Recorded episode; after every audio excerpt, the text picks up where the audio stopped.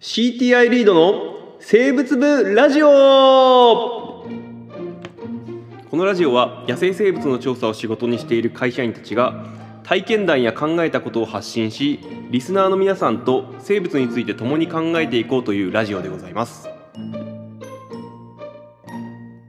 はいどうも始まりました。リード生物部ラジオでございます、はい始まりました。こんにちは。今回はあー何か思うところがあるとあそう僕すごく、あの不満じゃないですけど、不満。なんですかね。すごく人気者のうん。にがいると、うん。それによく似たうん。ちょっと目立たないものって、うん。途端に価値が下がる。例えばちょっと。例えばですけど、えー。ちょっといやちょっとこれ異論あるかもしれないですけど、うん。僕子供の頃にうん。家に帰って、うん人参とじゃがいもとうん。玉ねぎをうん。親が切ってる時に、うん。あカレーだって思う、うん思う思う 思うね思うね。うん。シチュー出てきたらそう思いますか？ああちょっとわかるかも。わかります？あのえええじゃないんだけど、うん。そっちかってな なるのは。でもシチュー自体もうん。とても美味しいじゃないですか、そうそうそうだね、うん。っていうのが僕正直なんか生き物の世界にもあると思っていてっていうのはあの僕ら調査の仕事をしていて、うん、すごく減っている生き物っているじゃないですか。いるねいるね。すごく減ってる生き物というか、まあ、そんな減ってないかもしれないですけど実際人気のみんなから愛されている生き物っていうのはすごく大事にされてすごくあのしっかり見ろよって言われるわけうんです、うんでもその傍ら同じような生態をしていたりとか、同じような減り具合なものなのに、うん。こいつのことは誰も何にも言わないよなっていうものがあるんですよ。僕が一番思うのは大紫とゴマダラチョウ大紫大人気だからね。大紫はまあ確かに綺麗なんですよ。でかいし。国の蝶ぐらいの感じだよね。でも僕、うん。ゴマダラチョウをもうちょっと気にかけてあげていいんじゃないのっていう。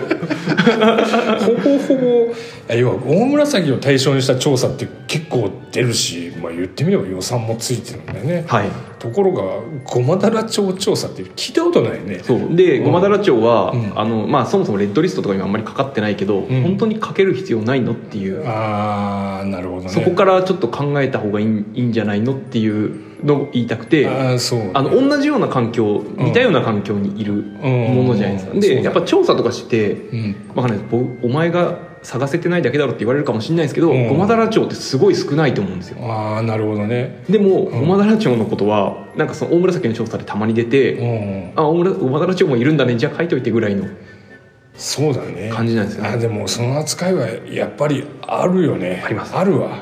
ある。で、うん。もう一つあるのがタガメと太鼓打ちこれはでも俺太鼓打ちの方が圧倒的に多い気がするんだけど。でも、うん。太鼓打ち僕少ない減ってると思うんですよすごく。あそうなんだ。でえっ、と、っていうのも減ってる減った時期が多分違うんですよね。うん。タガメって多分60年代後半の高度経済成長期に農薬使い始めてバーっていなくなって、うん。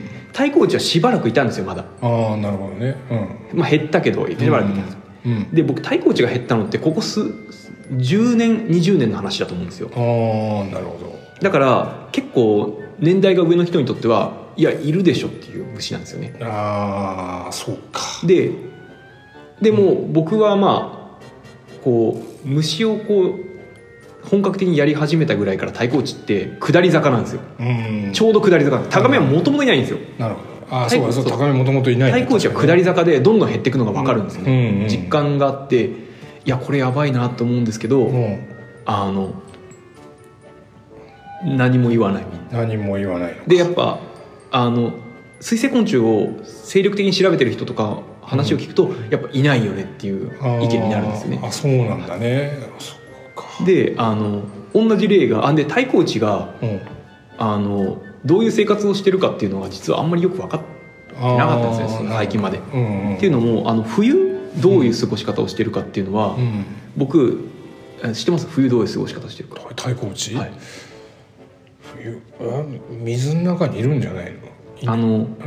子供の頃に読んだ本とか見ると、太鼓打ちは陸上で越冬してるっていうふうに書いてあるんですよ。はあ。陸上でなんかこう落ち葉の下とかにいる、うん。で僕子供の頃相当探したんですよ落ち葉の下。とでも一回見たことなくて、うん。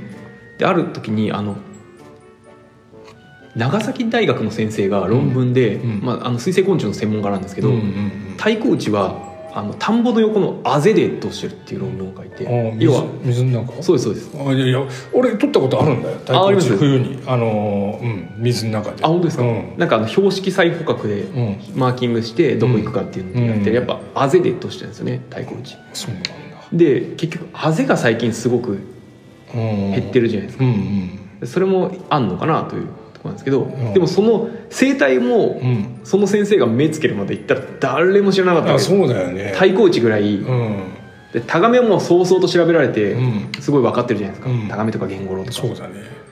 でもやっぱその影に隠れてたまあまあ太鼓打ちはいいだろうって。言ってあ確かにね。生態すら調べられてないところがある、ああまあそうか。そう。そういう意味ではそうかもしれないね。でちょっと個人的な話ちょっと先生に申し訳ないんですけど、その先生にお会いした時に僕、うんあの僕はあのその先生いろんな論文書いててかなりこの生態学的に面白い論文もいっぱいあるんですよ、はいでも僕は正直その論文が一番いいと思って一番すごいと思ったんですよ、うんうんそのなんですかね。こうやっぱ生き物をの環境調査をやってる身としてはそういううん。あの基礎的なデータが欲しいし、うんうん。そういうことがわからないと多分こういなくなっていくのをもう指をくわえて見ていくんですよ。まあそうそうだよね。それがすごい素晴らしいと思ったんで先生に「本当にあの論文は素晴らしいです」って話をしたら「見てくれる人がいたんだ」って言われた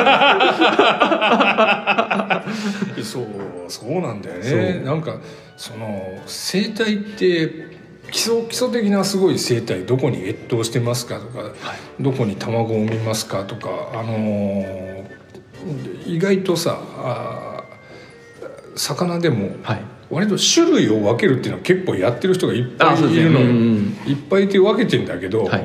生態が全然追いついてからないんだよ。誰もやる人がいないし時間がかかるんだよね、そうですね。業績をうん、重視するとやっぱり種類を出すっていう方が、うん。ね、遺伝子解析して形態比較して、まあ、それはそれで大変なんだけど、はい。